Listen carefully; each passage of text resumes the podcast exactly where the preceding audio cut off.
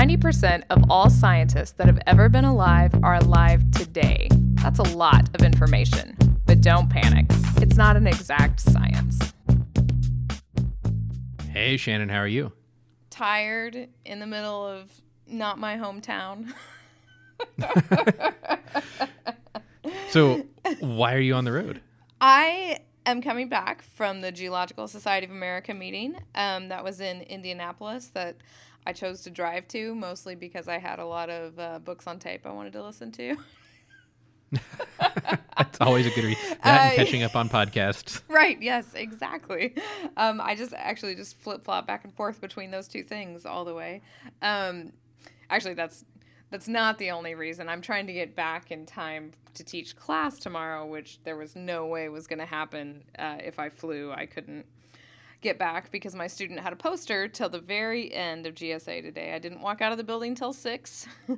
and for the first time, I think it's the first time, I was actually there. I had a meeting um, sort of pre the very first day. So I've been in Indianapolis since Saturday.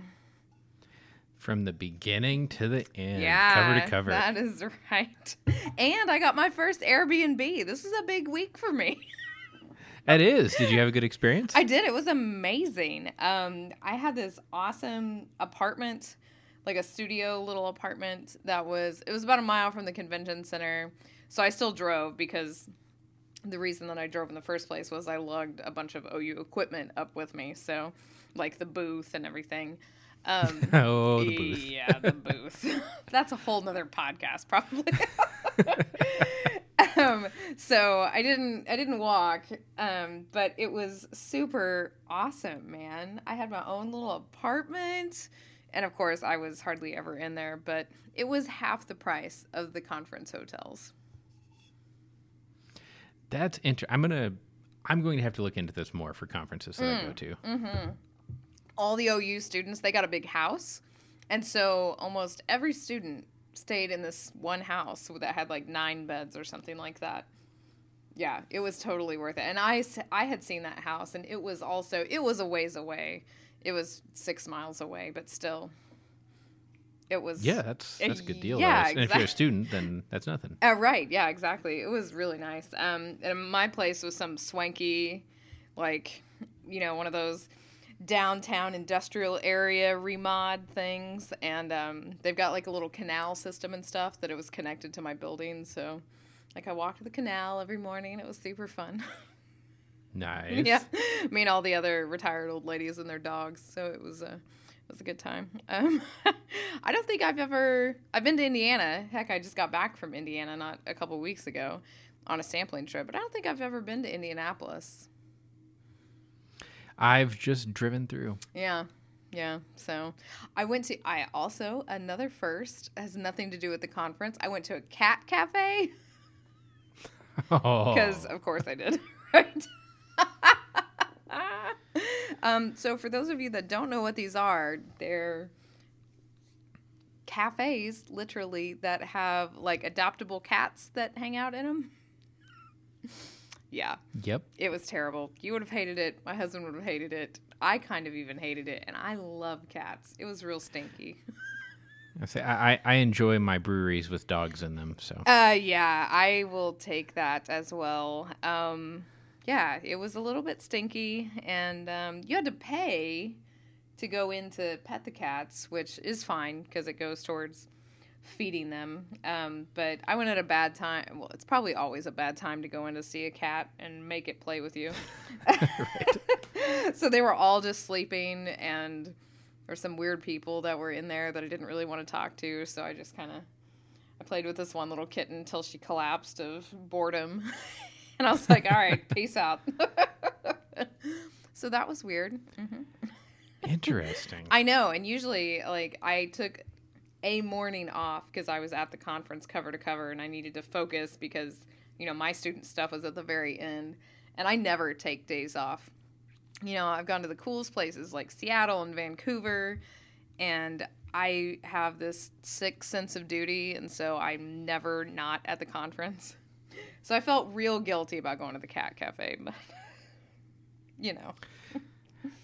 You definitely shouldn't. I've discovered, especially on conferences like AGU that are marathons, if you don't take an afternoon off or a morning off here or there, you go crazy. I know, and it's like I I almost punished myself by getting out, um, you know, the schedule and looking at what I missed. I'm like, why am I doing this? Like, I'm not even going to plan for this morning. I'm just going to take this morning, and I'm going to do this. And it was, despite the fact that it was a gross cat cafe. it was it was fun and I definitely needed it because I have notes and notes and notes of stuff that I went to see. Um, so it was a really, a really productive meeting. I had a lot of fun. Well, excellent. So I, I think that's what I'd like to hear about anyway. Is what are some of the cool things that you saw at GSA? Who who are we going to be interviewing soon? well, I mean, it, actually, I saw a bunch of people we've already interviewed, so sorry. um, yeah, I, I definitely have a lot of names starred. Some of them I ran up to with my wad of stickers and was like, I do a podcast. Can you come on it? so I definitely did a lot of that. Um, I got to, if we have people listening that remember our show with Dave and Lauren Hirschap, who um, invented a compass, you know, I talked to Dave, and it was real cool because he was working the Brunton booth because he works for Brunton now, and um, a whole bunch of people at the booth. I was talking to him, and they're like, "Oh, you're the Don't Panic girl. That's awesome!" And they all got real excited, and so I gave them stickers, and I felt like a superstar. Very nice. yeah, it was it was really good. They're like that podcast is awesome. um, so it was super fun. Um, we did that. I went to a whole bunch of planetary talks actually, just because there's a lot of good planetary science that goes on at GSA. I don't know if it's one of the most active subgroups of GSA. So if you don't know, there's in AGU and GSA both, you know, there's a whole bunch of these little subgroups that you can belong to just so you can sort of be closer to your community and they'll have maybe some of them will have like presidents and they'll have newsletters and stuff like that. Um, and the planetary group at GSA is really active. So that's actually a lot of the talks I went to, which we'll talk about here in a minute. Um, and then I also, for the first time, went to a field camp directors meeting. So that was really interesting. And that took up near, well, it did take up a whole afternoon because they had a field safety section after that um, that they haven't done before. And I think they're going to try to make it a, a thing that they do every year. Um, and so that was real interesting. Interesting. So this how was how was it taught? Oh, well, I think because this year it was um, the first year they've ever done it. And so it was a lot of, they had a lot of people who had had bad accidents happen come up and talk. Um, so that was, it was, it actually, I left really rattled. It was kind of a, like a, I don't know, it was a very cathartic and weird experience. This past year um, at Auburn, two students were hit by a car while they were working in the field. Yeah. Um, so Auburn's field camp stays around Auburn for a week or so and then takes off. And they were in that week or so, so they were real close to home, and they were on this outcrop road cut that they've been on for 20 years, he said, and a car blew out a tire and lost control, a pickup truck, and struck the students. And one of them will be okay, is still kind of recovering, but one of them died.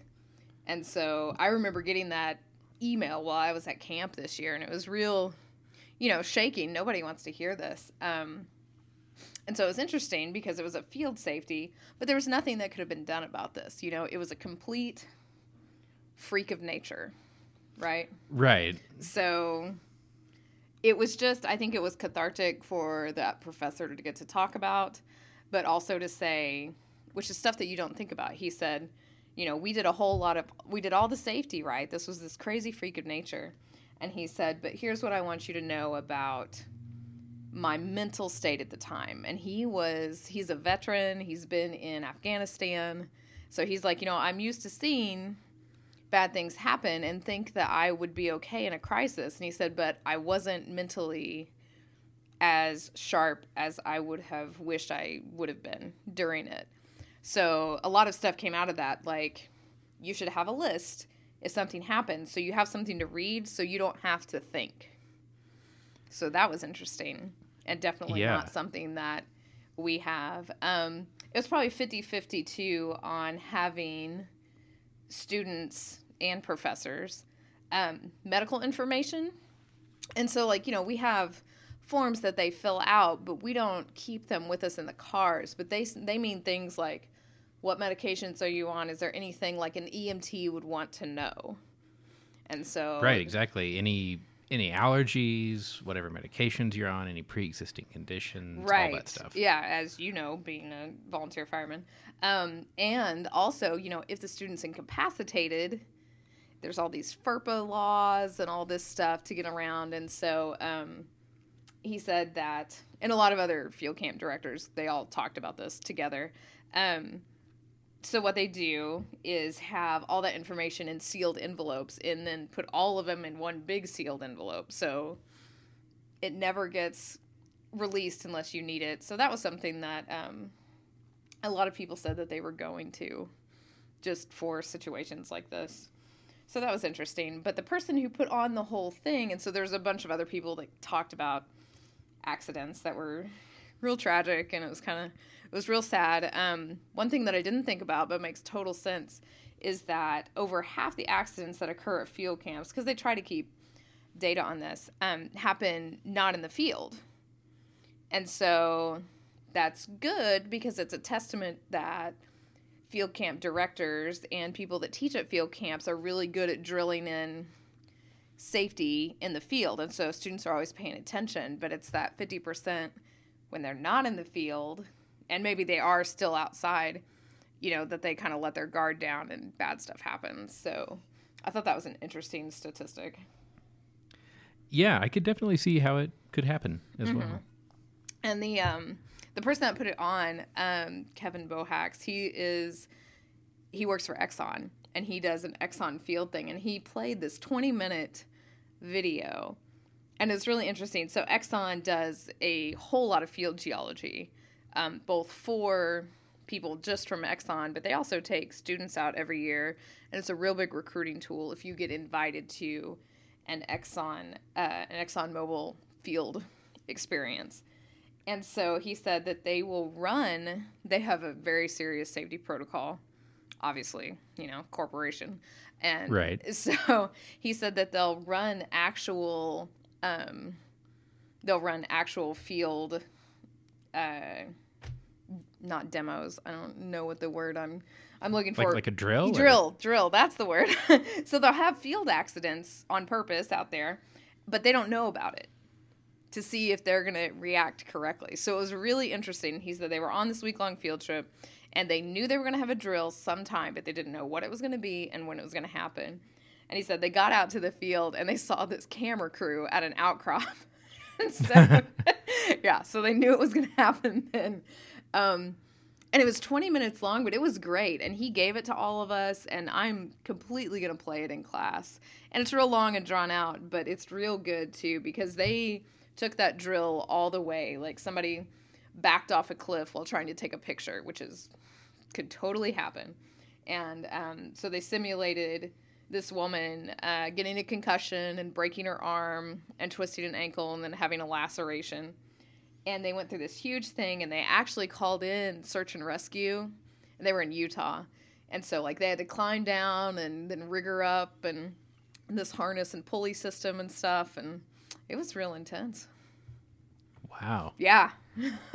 So that was my first day there was real filled up with all of this stuff and i came out with tons of notes and you know and also after talking to people seems like my field camp's doing a good job so that's good but um, i'd love to hear from any listeners because i know we have a lot of people that do field work um, in any kind of setting for you know academics or for um, company setting and just see what their safety protocols like their best practices that they use are. Um, because it was a real sort of eye-opening experience and i think a lot of people got a lot out of it so yeah that was the that was the biggest thing and i think the gsa is going to try to make it a yearly thing and kind of a bigger deal, expand it out because as a geologist, you're always leading field trips, whether you're a field camp director or not. And so it's the same set of protocols that should apply anytime you have people out in the field. So, was there any talk of having the students go through like a first aid and CPR class? There was talk, and it was real. Um, was real interesting because one of the guys that was leading it said that he has started to devote his they have a field course like I do in the spring that we always talk about. And he said that almost a third of his course is him teaching safety um, because he got he said for cost effectiveness he is certified to teach CPR and everything and he said one of the outcomes of their field course in the spring is that they come out with certifications That's fantastic, I think. I think so too. Um, I think it makes it a little more real, but not in a scare tactic kind of way. Yeah, and if you're not a student, uh, most local fire departments or police departments, uh, or maybe even your employer, offer free first aid and CPR training.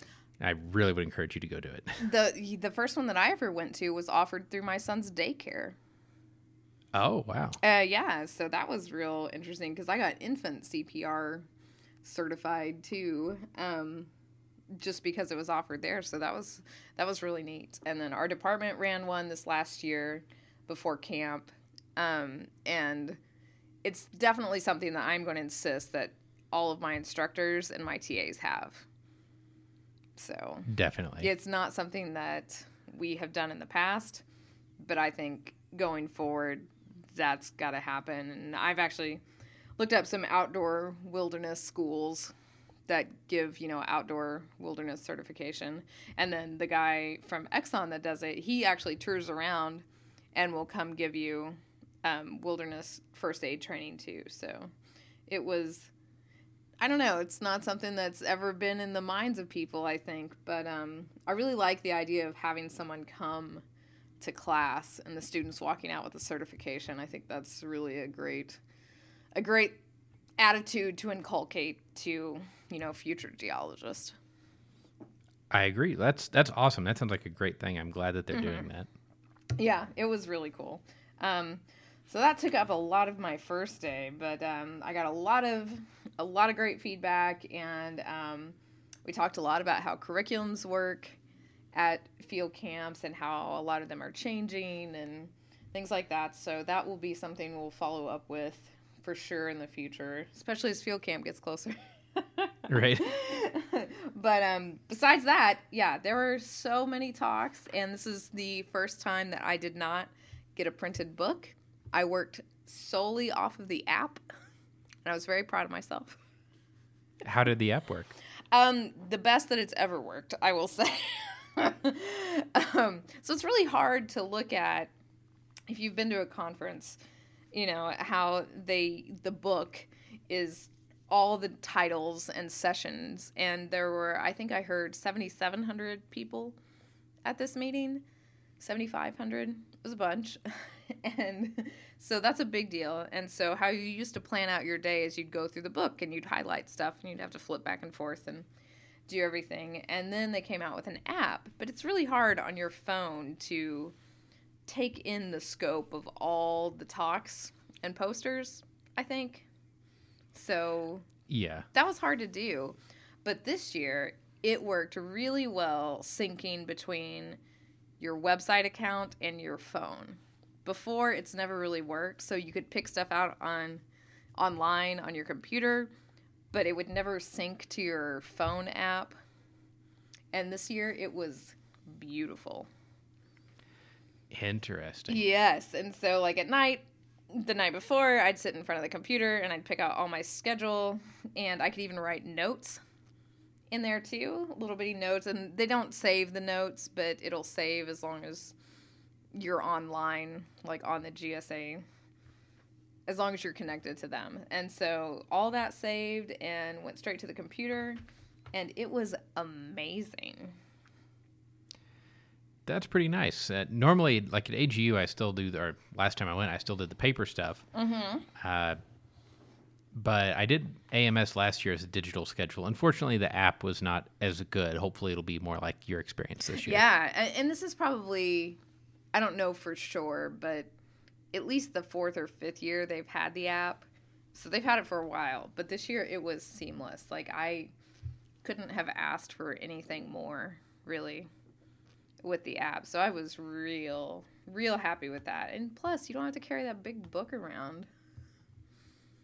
Yeah, I with AG like I would normally do the the daily newspapers. Ah, yeah. So I'd swing by, get a newspaper, and then go to breakfast and sit there and go through it and figure out what I was going to go see. I'm not gonna get up that early. you kidding me? Do I know you? Eh, fair.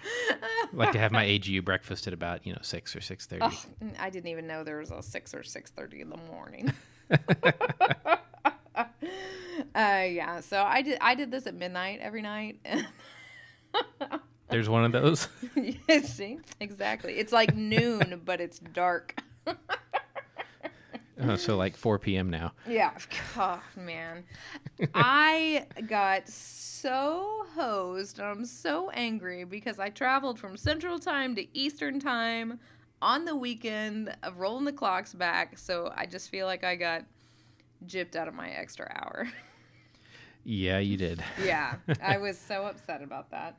I didn't realize that because when I was in Indiana a few weeks ago, they're in Central Time Zone in northwestern Indiana but just the top part. oh, there, there's some subtleties to that time zone boundary that are there really infuriating. Is. Yeah, and like southern Indiana is also central, so it was real weird, but except one place where it's not. I know. Uh, so, uh, so that was uh, your planning experience. But what were some of the talks that you saw that you enjoyed? Man, so I went and I set in, and this is where most of my starred people are um, it was a session called Friends of Hoth. yeah. okay. and so it was about icy moons. That's great. Yeah, it was super good. Um, and so our buddy Mike Malaska was one of the presenters.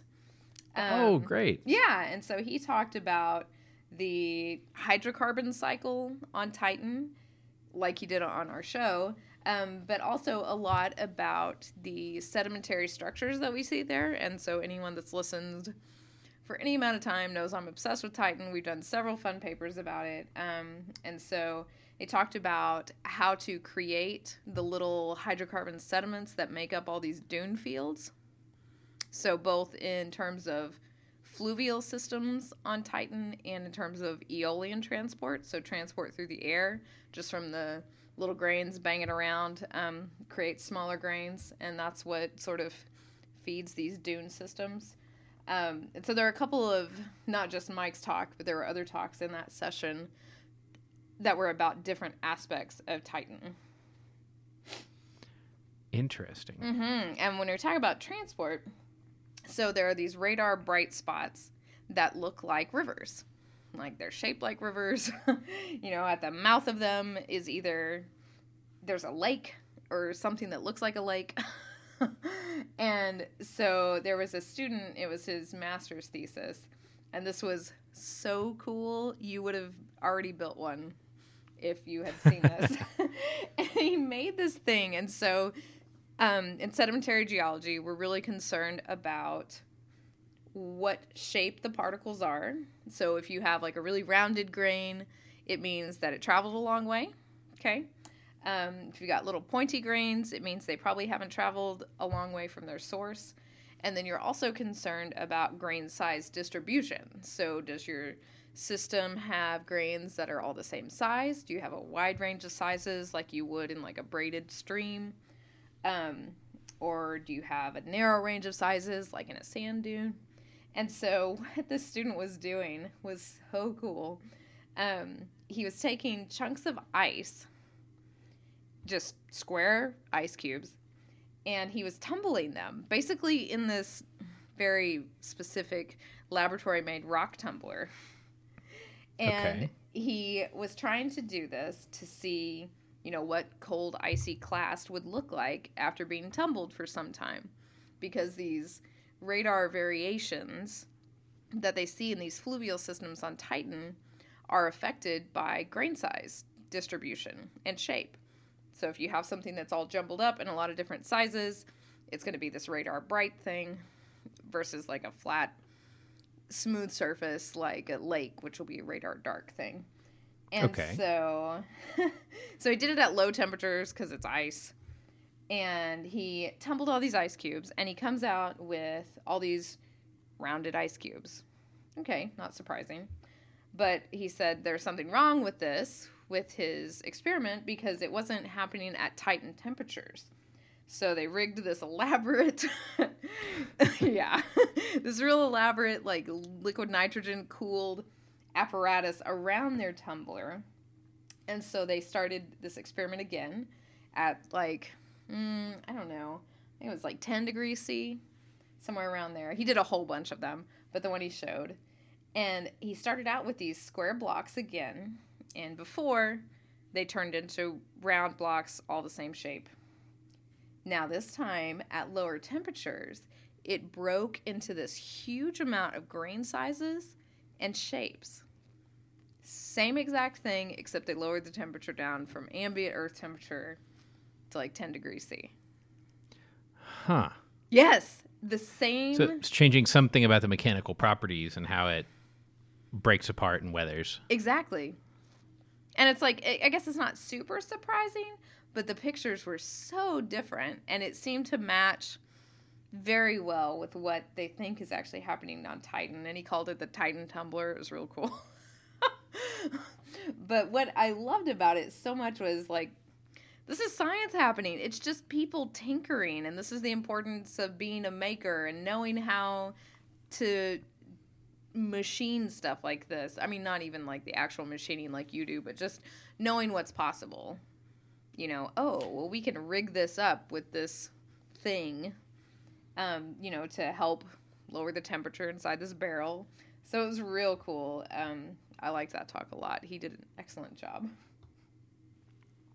All right. Yeah, and the last one for Titan was something that we talked about a lot when we did our solar system series, and it is the Dragonfly, which is one of the um, yeah proposed Titan sampling missions, which is a little uh, drone, and there were some awesome videos. So, Right. Yeah, we're definitely gonna want to get the Dragonfly team on on the podcast because it looked so cool. And this little UAV is gonna carry. I have this starred to make sure to tell you. It's gonna carry a geophone. Ooh. Yes, so they have a geophone and a weather instrumentation package that they're gonna put on this little drone. That will be, in- and so there's also some work uh, with the more sediment type folks using geophones to try to figure out things like flow and bed loads. Mm. Uh, so there might be some really cool things you can pull out of that data. That is super cool. Uh, yeah, one of the questions afterwards, which I thought was really funny, and somebody was like, "Well, is this going to be active seismic?" yeah, and so she was like, "I would love it if this little drone would sit down and then you know just shoot out a stick of dynamite, but no, it's just going to be passive." Well, It's active the next time we crash something into it. exactly. um, so that was really cool. That was that was where most of my um, nerding out really took place. Like I spent a lot of time in those planetary sessions, especially about Titan, just because, yeah, you know, I'm obsessed with that. Right. yeah. hmm Um, some other things I saw, I, I watched all of our OU students. A lot of them gave talks. We only had a few posters, and they all did really well, and that was fun. Um, and then I looked at a lot. I went to a lot of climate talks, and I won't spare you the grisly details because climate people are very detail oriented. There's a lot of isotopes, and I'm not a chemist, so eh. Dell 18 something. Oh yeah, there's a C in there too. Um, um, but one of the most interesting aspects I think about climate, and I think this is what um, I'm in the middle of writing a couple of shows for us coming up that sort of delve into this a little bit, um, is the orbital parameters and how to change climate, you have to have look at all the forcings. So, what are the big scale, large scale things that make large scale changes in Earth systems? And orbital parameters are some of the forcings for climate. So, is Earth far or near the sun in our orbit because we're elliptical, right? What is the precession? What's our tilt? And all of those factors combine in different ways to create um, different orbital cyclicities. And so recording those cyclicity signatures in the rock record is hard, but it's also, but it happens in places like where you're depositing a whole bunch of carbonates. So if you're depositing in an ocean and you've got this really systematic rock record that's occurring, so you don't have a lot of stuff that's eroding it, right? It's just constant sedimentation. You can start to record these orbital parameters. And these are big things on the scale of 200,000 or 20,000, 40,000, 405,000 years. Um, and so that was, I went to a lot of talks about that because I find that really interesting. Right. I mean, there are places in southern Oklahoma where you can see the Milankovitch cycle, for example. Right. Right. Exactly. Yeah. And um, there's actually a lot of modeling that goes into this, so I'm very surprised that I like it. Uh, because we can model these orbital parameters really well, right? I mean, you can. There's the orbital mechanics podcast. Like we know a lot about orbital parameters, um, and sometimes the rock record doesn't exactly match up. There's cyclicity that appears in different periodicities, like this weird 2.4 million year cycle, and they can't figure out what it what it's recording. Um, so things like that are very strange, and there's very specific when tilt and precession and eccentricity all come together. Models say, "Oh, we'll record, you know, this in the rock record," and we absolutely won't see it. Huh. Yeah. So there's there's a lot of yeah there's a lot of strangeness. So that's something I would like to in the next month or so um, explore. And also, we say Milankovitch cycles. That's named after a scientist who had a really interesting history.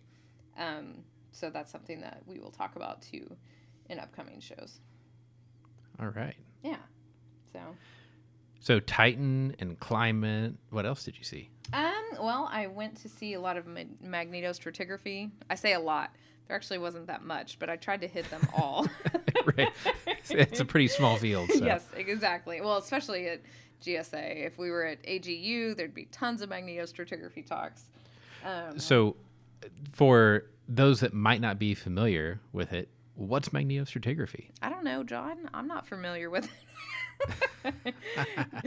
so it's taking and looking at the rocks. And so we're always trying to figure out ages of rocks, right? We want to know when stuff happened, whether it's an event or just when something got deposited. And so there's relative dating, so the rock on the bottom came first, rock on the top came next. Or there's absolute dating, where you do stuff that people may have heard of, like lead, uranium lead dating. So you can say, instead of this rock came first, you can say, this rock is 5.2 million years old, and this rock on top of it is 4.8 million years old. Both plus or minus half a million years. yeah, exactly. um, and so magnetostratigraphy is kind of a mix of both of these things. I guess it's actually a exact age dating method um, because the Earth's pole flips over time.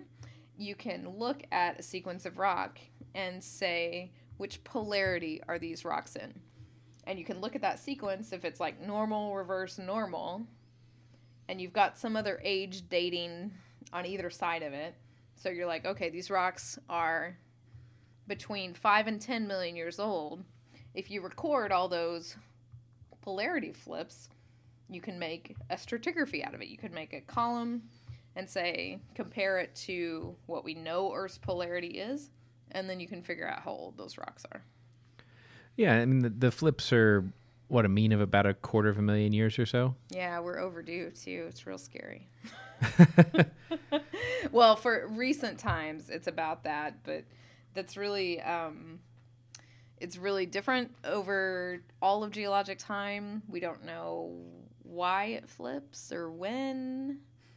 It's very enigmatic, but it's definitely something magnetostratigraphy has been used for a long time. And um, it was actually pretty funny today. uh, the student was giving a talk, not one of my students, but he was a master's student. And boy, you knew he was primed for the question that I had. It was really great because he'd put this magnetostratigraphy talk not in a magnetic rock section, and I think he thought he was going to skate out of there with no questions.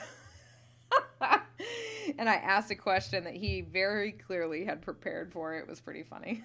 I felt for right. him. I was like, I'm going to tee this up for you because I know you're going to get asked this. And he had a very practiced answer. That was that was fine. It was a perfectly great answer, but it was real funny. You could tell he was like, "Oh, thank God, I know the answer to this one." That's my first AGU talk. You know, you see that hand go up in the, the question session. You're like, oh, I hope this is a softball. Oh gosh, it was so terrifying. I remember one where I just gave up, and my advisor answered it from the front row. It's like, oh. so that was pretty funny. Um, that was really that was really the uh, the extent of what I did. I just did a lot of planetary talks, a lot of climate talks, a few magnetostratigraphy talks, and then obviously I spent a lot of time at the OU booth, um, trying to recruit students, handing out tons of "Don't Panic" stickers. Awesome. yeah. so hopefully we get a lot of new listeners. Um, I keep going back to that kid that told me podcasts were for old people, but there was a lot of young people that were real excited about this podcast.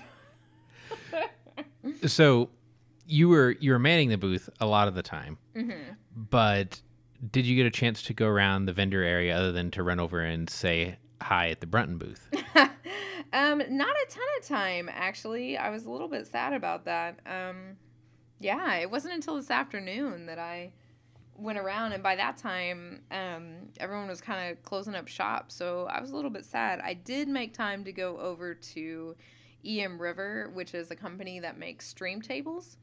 So maybe people have done this back in the day in their geology classes or they've seen these things. And so they set up these huge tables that circulate water and they put media in those tables. I say media, it's not actual sediment, it's these very specific and ridiculously expensive little pieces that are color coded by density. And so then you simulate a river system, and it's real fun. All right. So is this it, it, is it used in research applications Absolutely. commonly? I, I know of a few stream tables, but they're huge. Uh, yeah. So these aren't the mega mega ones, although they do sell pretty big ones. Um, so the one that we actually we have one at OU. This is why I went to go visit them because I just ordered new parts for it and I wanted to see how to put them on. and, ah. Yeah. so the one that we have is probably eight foot long and mm, three and a half foot wide. Okay. Yeah, so it's it's pretty good size. The one that they had set, they had a bigger one set up that was probably 10, 10 by four and like they do intense stuff. So they had the one they had set up. Um, you know, they've got digital flow meters. These are all research grade. You don't have to have a digital flow meter. You can just have an on and off switch. Um, but they've got digital flow meters, and then they also have this is real cool. So these are aluminum boxes that are at a tilt that you can control in most cases. Um, right. And they have a rail on the side of them now, so you can put your little camera to like record ah. stuff. Yeah. Um, in the bigger research ones that I've heard about, some people have put lidar above it, and they just let this experiment run, and they run that lidar over it, and they can start to make 3D block models of these river systems. Right. So that's really fancy. Um, this was great. I walked by there today and there was a whole bunch of people and they were staring like with their faces maybe 10 inches from the from the surface of it and I just walked up to the middle of him and I said, "What are we watching?" and it was great. and it was funny cuz Mike Malaska was in the middle of this group of people. Oh, and he okay. said, We've been here for 20 minutes. And what they were doing was they'd created this really curvy river. And so that doesn't always nature doesn't like that because that takes a lot of energy to go around those curves right? So eventually a river will cut through those curves. It, it creates a chute bar and then the curve gets abandoned and becomes a lake right? An oxbow lake. And so they were waiting for this to happen. And i there was 10 people like I said, with their faces right there, and you could watch like each little grain fall down, and they kept waiting for it to go, and it was real funny because when it eventually did, what happened, and this is great because I'm sure this happens in nature, and instead of you know that little chute naturally opening up that big chunk of sediment that came down like forced this wall of water down the river and that's what kind of just blew out that whole meander loop that they had set up so carefully and was waiting for it to like naturally evolve. So instead, they sort of made this disaster of water that came through and and wiped it out. And I think they were all really upset about it because they had you know, created what they had hoped was going to happen, and they all were like, "Oh!" and it happened. yeah, so it was really funny, but it was also a good analog for, you know, that stuff happens in nature. So you expect this river system to do one thing, and actually upstream you have this disaster that occurs um, that affects the whole system downstream. And so it's fun that playing in this big sandbox is science. oh, absolutely. And I've been watching some of the videos on their website.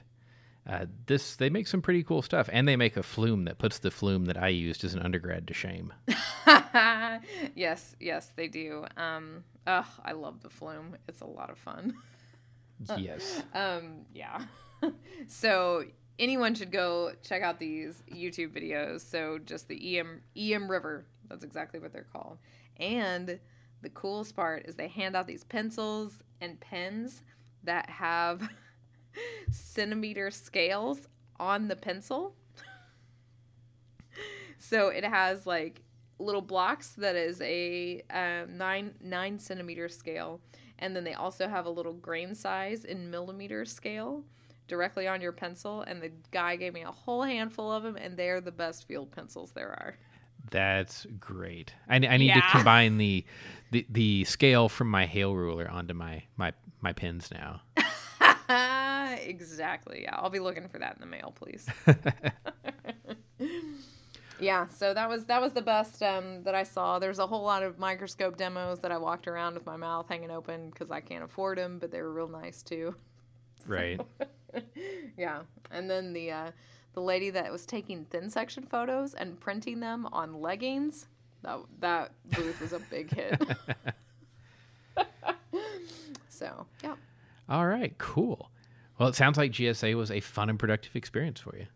It was. It was really good. I had a great time this year. I can't wait for next year. It's going to be in Phoenix. And I talked to some people, and hopefully, Phoenix is going to be even bigger and better than Indianapolis. So all right. Well, are, are so are you done with conferencing for 2018? For 2018, yes. Um, GSA has a lot of regional conferences too, and they're actually combining three different sections into a big regional conference. Um, and those abstract deadlines are next month. So I'm sending one of my students to that. So while I'm done actually traveling, um, that conference is will be coming up in the spring. All right. But yeah, but that'll so. be in 19, so. Yeah, yep, yep. This is the end of my 2018. No AGU for me this year. Yeah, yeah, me either. Uh, so we're, I think, until January when I will be in Phoenix for the American Meteorological oh. Society meeting. oh, that's right. Oh well, well, you can give me the layout of the land then. yeah, and given how close Phoenix is, maybe I'll pop down to GSA next year. Yeah, I hope so. That'll be fun. All right. Well, I think it's time to buzz on over to everybody's favorite segment of the show Fun Paper Friday. Yay. There's a little hint. oh my goodness. Where did you dig this one up? it, uh, yeah. So, towards implementation of mosquito sterile insect technique the effect of storage conditions on survival of male mosquitoes during transport. And yes, I skipped the Latin in there. this is by Chung et al. This et al list is like a planetary mission too. There's like 15 people on this paper. Yeah. So, well, you know, a bunch of these people were the uh, the undergraduate assistants that had to count all of these mosquitoes under microscopes the mosquito wranglers. Right. Oh, this is a ridiculous paper. So I was I actually mean, it's talking. not ridiculous. Like it's for real. This is real research. Right. but I was talking to my wife about it before uh, we were recording, and you know, did you do the thing in high school bio where you were breeding fruit flies and looking at eye color and other characteristics, and you would have to uh, knock them out and then count them? absolutely. Yeah. So this reminded me sort of of that. But in this case, what they're trying to do is use this technique called sterile insect technique to get rid of these disease carrying mosquitoes. And the idea Yeah. is you release a bunch of sterilized males of whatever insect you're trying to eradicate into the natural environment. They compete with the wild males for mating with the females, and they're sterile. So, no babies. No babies. Eventually, you can kill off the entire population. Yeah, I am. I am pro this research. I'm a mosquito magnet. This is fantastic. this is this is yeah. This is real good. Um, the methods in this paper again, they just keep getting better and better. So, so uh, one of the hindering things to using this technique is you have to get your sterile mosquitoes to where you're trying to fight the wild mosquitoes. Mm-hmm. and they have to arrive there all strong and virile and ready to go or else they won't get mates because they're going to be you know sad and pathetic and can't fly and so one of the limiting factors which i didn't know is that male mosquitoes can't fly very far Yeah, so some other insects it said could fly kilometers. Uh, yeah, 500 meters is kind of tops. uh, yeah that's unbelievable it said the average flight range is 25 to 200 meters yeah. That's crazy. so, not only do you have to sterilize them, but you've got to get them to a bunch of different places in order to like cause full collapse of that ecosystem in terms of mosquitoes. Um, which obviously they're going to do this with drones, right? Oh yes. So drones are the way to to spread them. They've decided, but you still have to get them from the lab to there, unless you're culturing them on site, which is unlikely. Mm-hmm. And Yep. I never have ever thought about the problem of how would I ship a box of mosquitoes. Yes, exactly. you don't want your Amazon drone getting mixed up with this one, though. That's for sure. um, and so, yeah, so this is what this is about: is how can you best ship them? What temperature? What do you ship them in? How many mosquitoes per cubic centimeter? or as they refer to the- it, compaction. I know it's terrible. and so how how many can you compact together before they all die? And then this is the cadre of undergrads because you have to run this experiment at different temperatures and different compactions, and then of course you got to count the dead and the live ones. And then you have to actually put them through the worst test of all, which is airmail. Hey, but after they get out of there, they get to go to the what was it called? It was real great. The little chamber where they get to live forever. Oh yeah. The Um, bug dorm. the bug dorm. yes, the buck. Ridiculous. Uh, I also enjoyed that the uh, the food was that was used is a Smucker's product. S- special kitty kitty cat food. It's it's capitalized. Special kitty cat food pellets.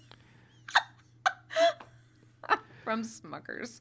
So ad, ad ad libitum, which I assume means as much as they wanted.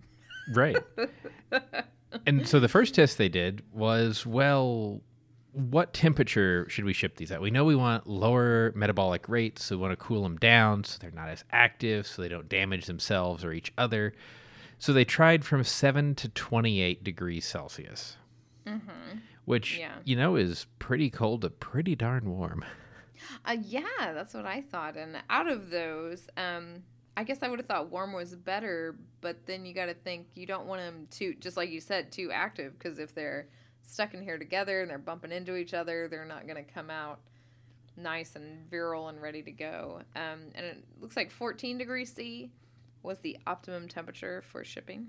Yeah, so all of them are about the same after they unpack them for 24 hours, but after 48 hours on to 96, the difference gets pretty large. Right, yeah. Um, and everything but the 14 degrees C, you basically wiped out the whole population um, by 96 hours, which, if you're traveling a long way with a little drone, you probably want them to live for a while. Right. So then they did some tests on uh, how many you should put in a chamber.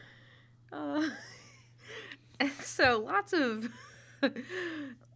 lots of papers are going towards these very elaborate supplemental files that are online and this one is no exception and one you definitely want to watch The PDF is open access. Yes, go check out the material. So uh, they did a couple different tests, and they found slightly different compaction ratios based on the different tests. Um, But the one that the videos of, and my favorite, is they they took a syringe, capped off where the needle goes, poked a tiny hole in it so that air can get in and out, and then they had these poor undergrads count mosquitoes into these syringes, and then just push down the plunger. Oh. And they push the plunger down to one milliliter, so you've got one cubic centimeter of volume in that case. And they did it with 10, 40, and 240 insects in the tube. um it was a terrible video it just looks so gross But even at Uh. 240, you're Yeah. not squishing them. No. And it was odd because it said they actually came out better being more compacted in there because if you gave them too much room, they all lost scales. Well, so uh, they lost their little wings and stuff like that. So you kind of want them to not move around. yeah, 240, they still lost some scales, and there's a little bit of peripheral wind damage, but they didn't find you know, detached legs or anything like that, as they did with some of the others. I mean, can you imagine having to count 240 mosquitoes and then count every one of their legs? Right. Oh, sorry, undergrads. That's what you get for going into biology. and th- they did some other tests in a uh, a different storage container with 800 mosquitoes per 10 cubic Ugh. centimeters. Gross. it said a statistically significant decrease in survival at that many. Yes. yeah, but um, I that it makes sense when you think about it, but it's maybe not what you initially would hypothesize. Is that squishing them all in there together is a better survival rate? Yeah, that's not at all what I thought. So then, after they did these lab tests, they actually made a few samples and did the did the air freight thing. Somebody on the other end had to do lots of again microscope work, Yep. and uh, yeah, they they said that there's still some more research required in this area, but they have the initial procedure anyway for shipping sterile male mosquitoes. Something that nobody has ever thought about. I bet that's funded. exactly. But it it's like what an important thing though, because if you went through this whole sterilizing all these guys and then going to release them, but then hadn't done this kind of research, and then you release a whole bunch of dead ones or a whole bunch of ones with missing legs, like that's why this paper actually has a very important place because you need to know this stuff before you go through with you know the final big push to help eradicate so many of these mosquito-borne diseases. Absolutely. And this is going to be a new journal that I check for fun papers. It is the Journal of Insect Science. I love it. One of our postdocs that was at the um, at the meeting. Maybe we can interview. Um, his girlfriend is a postdoc that works on insect ecology. There I was real excited. Yeah, I was real excited to hear about her her insect research. So, yes. Well, hopefully this paper didn't bug you too much, but been been saving that one for the last couple minutes. So I bet you have. well, just just get on that journal whenever the itch strikes you. Oh I could go on all night. I will stop. but this was a this was a pretty out there paper, but like you said, something that was pretty important.